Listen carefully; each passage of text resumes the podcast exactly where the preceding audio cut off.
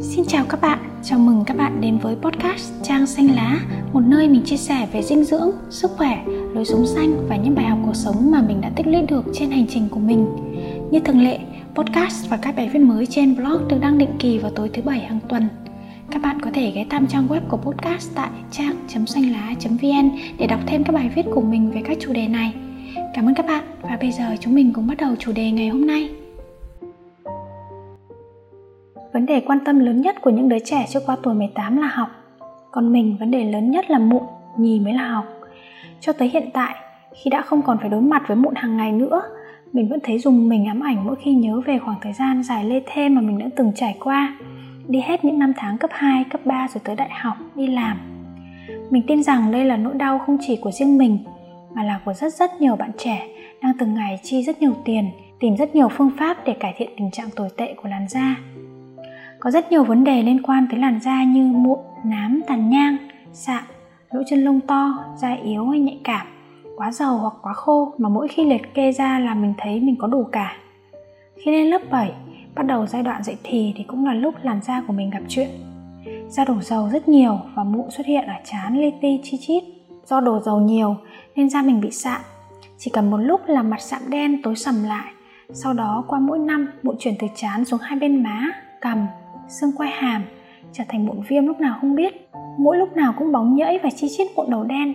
Sáng nào ngủ dậy hoặc lúc rửa mặt cũng phải có vài cái mụn bị vỡ do nằm ngủ vô tình ép vào, hoặc soi gương nhìn ghét ghét quá lại cạy ra. Cảm nhận rõ rệt nhất chính là da rất yếu, rất dễ tổn thương, không cần lý do gì nó cũng lên mụn. Mỗi giai đoạn mình đều cố gắng thực hiện các phương pháp khác nhau để trị mụn. Rửa mặt sạch, hạn chế đưa tay lên chạm da, sử dụng một vài loại kem trị mụn được người này người kia giới thiệu.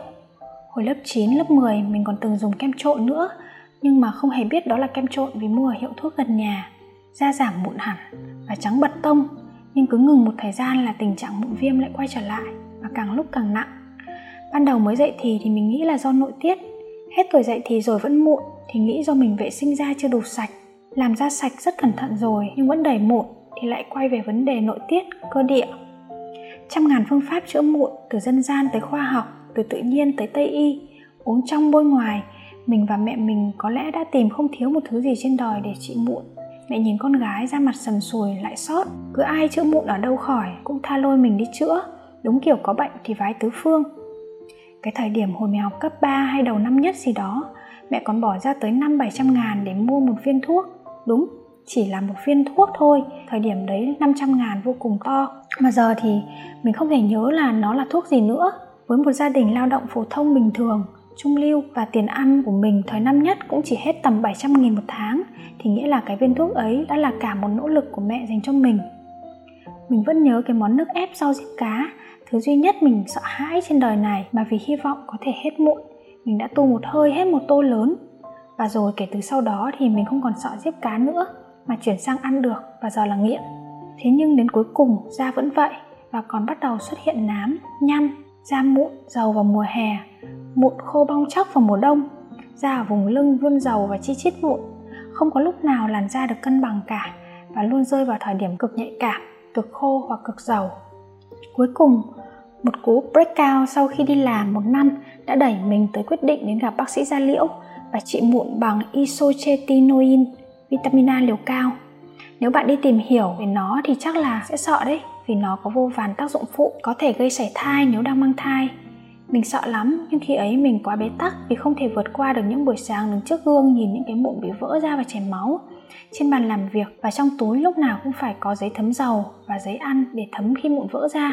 Làn da luôn đỏ, đau đớn và rát không dám chạm vào. Mụn lấy đi toàn bộ sự tự tin của mình, đi đâu cũng đeo khẩu trang hoặc cúi gằm mặt xuống, hạn chế tiếp xúc với người ngoài. Hai tháng sử dụng thuốc, da mình từ bóng dầu trở thành khô và cực kỳ nhạy cảm với ánh sáng mặt trời. Ở trong nhà mình cũng bôi kem chống nắng, mà bôi kem thì da như bị bỏng ý. Rồi cũng đến lúc mình hết nhẵn mụn, cảm mụn ở mặt và ở lưng. Lần đầu tiên sau hơn mười năm mình cảm nhận được một niềm hạnh phúc sung sướng của một làn da không có mụn. Nhưng mà niềm hạnh phúc ấy không kéo dài được bao lâu. Sau tầm ba đến bốn tháng da mình bắt đầu đổ dầu trở lại và xuất hiện mụn. Tuy nhiên không bùng nổ nhanh như trước nữa. Mặc dù vậy, nỗi ám ảnh sợ hãi nhanh chóng ập tới. Cùng lúc ấy mình bắt đầu kinh doanh mỹ phẩm xách tay Pháp Công việc đẩy mình tới việc nghiêm túc tìm hiểu về các vấn đề của da, cấu trúc làn da và các giải pháp bền vững để cải thiện làn da. Mình chăm sóc da như những beauty blogger nổi tiếng, đọc bảy bảy bốn chín tài liệu trong nước ngoài nước về sức khỏe làn da, sáng chiều đều đặn bảy tám bước skincare, a hát a, bê hát a, xịt khoáng, chống nắng, tẩy da chết, đắp mặt nạ, sử dụng thường xuyên đều đặn. Các bài viết của mình đều được khách hàng đánh giá cao về độ chất lượng, khoa học, bài bản và sâu sắc. Tuy nhiên, thực tế thì mình vẫn là một con bán mỹ phẩm chăm sóc da trị mụn nhưng mà da vẫn đầy dầu mụn. Bạn bè còn từng bảo mình là sao mặt như thế mà vẫn bán được hàng. Ngày ấy mình tổn thương lắm, nhưng mà biết sao được bây giờ, vì đấy là sự thật. Mình không thể giải quyết được vấn đề của mình dù đã sử dụng rất nhiều mỹ phẩm chăm sóc da của các hãng đình đám thế giới. Không có sản phẩm nào mình dùng kiểu trải nghiệm cho biết cả đâu. Cái nào cũng dùng thời gian đủ lâu để có thể thấy được tác dụng của nó lên da như các hãng mỹ phẩm nói vậy. Trong quá trình chăm sóc bên ngoài, mình còn uống thêm vitamin, collagen, tảo xoắn, matcha và rất nhiều rau xanh củ quả, uống nhiều nước. Quy trình theo y học hiện đại là vô cùng khoa học. Tuy nhiên, câu chuyện vẫn không có hồi kết. Da mình vẫn không có một chút nào cải thiện cả. Nó chỉ mướt và sáng vào hai thời điểm chăm sóc da sau khi ngủ dậy và trước khi đi ngủ. Sau đó tầm một tiếng là mọi thứ quay trở lại điểm xuất phát ban đầu. Da đổ dầu nhiều tới nỗi cứ hai mươi phút mình lại thấm đẫm hết một tờ giấy thấm dầu. Mình vẫn phải trải qua sự thảng thốt thất vọng khi lại lên một cái mụn mới mỗi ngày. Sau mỗi lần bôi chát lên mặt và sử dụng thuốc tây, da mình đều cải thiện tức thời rồi sau đó xuống dốc. Sự lão hóa, nhăn, các vết nám cũng đến nhanh hơn. Mình bất lực và thấy vô cùng mâu thuẫn với muôn vàn câu hỏi vì sao. Đi sai kết quả đã đành, đi đúng kết quả cũng như sai vậy. Vậy thì cái mình cho là đúng ở đây có thực sự là đúng không? Mình đã từng chấp nhận coi đó là định mệnh, là số phận an bài. Sau đó mình bắt đầu chậm lại. Lâu nay mình chỉ tập trung tìm giải pháp cho bề mặt chứ không thực sự tìm hiểu nguyên nhân gốc rễ. Hai lý do mình luôn bám vào để lý giải cho sự không hết mụn của mình là do cơ địa và do nội tiết tố. Nhưng cơ địa là cái gì mình không biết. Nội tiết tố của mình tại sao lại rối loạn trong khi người khác thì không, mình cũng không rõ nữa. Tuy nhiên tại thời điểm ấy, mình cũng không biết đâu mới là tận cùng của nguyên nhân cả. Mình chỉ bắt đầu nhận ra việc không thể lấy cái bôi bên ngoài để giải quyết được triệt để vấn đề bên trong. Nếu mụn của mình xuất hiện do mình bẩn, vệ sinh da không đủ sạch sẽ, thì việc làm sạch ra bên ngoài để hết mụn là đúng. Nhưng nếu vấn đề xảy đến do sức khỏe bên trong thì cần được xử lý từ bên trong. Giống câu nhổ cỏ phải nhổ tận gốc vậy. Từ đấy một con đường mới bắt đầu mở ra với mình. Mình học và tìm hiểu sâu hơn về cơ thể, cách mà các cơ quan bên trong cơ thể phối kết hợp với nhau để tác động lên sức khỏe và phản ánh ra các cơ quan bên ngoài. Việc đầu tiên mình làm là tìm hiểu về dinh dưỡng và luyện tập. Thông qua một người bạn, mình biết đến thực dưỡng, một khái niệm mới tinh và lần đầu xuất hiện trong đầu mình. Mình cắm đầu vào đọc sách về thực dưỡng và bắt đầu những thực hành đầu tiên. Gần như toàn bộ gia vị trong nhà được thay đổi. Mình loại bỏ tất cả những chai nước mắm, nước tương, tương ớt, bột nêm, bột canh công nghiệp, thay bằng tất cả các loại nước mắm, nước tương truyền thống, muối biển và đường thô. Mình chú ý tới tính cân bằng âm dương của thực phẩm nhiều hơn. Nghĩ lại cũng thấy buồn cười, lúc đấy mình như kiểu fan cuồng của thực phẩm âm dương ấy. Đặc biệt là thực phẩm dương, cứ cái gì có tính dương mạnh là dùng. Mình tìm tòi nấu các món ăn kiểu thực dưỡng, thậm chí cả những món mình chưa từng ăn trong đời nữa. Chế độ ăn của mình tập trung vào cơm gạo lứt, các loại đậu hạt, tôm cá bé, rong biển, ngưu bàng, củ cải, bí đỏ, cà rốt và một số loại rau địa phương. Mình gần như cắt bỏ thịt đỏ và sữa, cũng như các sản phẩm từ sữa bò, thay bằng sữa hạt. Trái cây là thứ rất âm trong quan điểm của thực dưỡng, nên ngày ấy mình từ một đứa cuồng ăn trái cây chuyển sang ăn rất ít các loại trái cây. Nghĩ lại thì cũng buồn cười, đúng là sức mạnh của niềm tin, nó khiến cho mình chấp nhận nhanh chóng các thay đổi với một sự toàn tâm toàn ý. Vẫn có những lúc mình thèm trái cây nhưng chỉ ăn một chút chứ không dám ăn nhiều. Trong khi đó hiện tại thì trường phái ăn thô, lấy trái cây làm trọng tâm lại đang lan tỏa một cách mạnh mẽ và cũng rất nhiều người nhờ đó cải thiện được sức khỏe làn da lẫn sức khỏe tổng thể. Mặc dù hiểu biết của mình về dinh dưỡng bây giờ đã mở rộng hơn nhiều, nhưng lúc ấy mình không biết nhiều đến như vậy. Nếu chọn lại, mình cũng sẽ không cực đoan chỉ nhăm nhăm vào thực dưỡng như thế. Quay lại câu chuyện của mình mấy năm trước, ngoài thay đổi chế độ ăn, mình đi tập yoga và dừng sử dụng gần như toàn bộ mỹ phẩm chăm sóc da.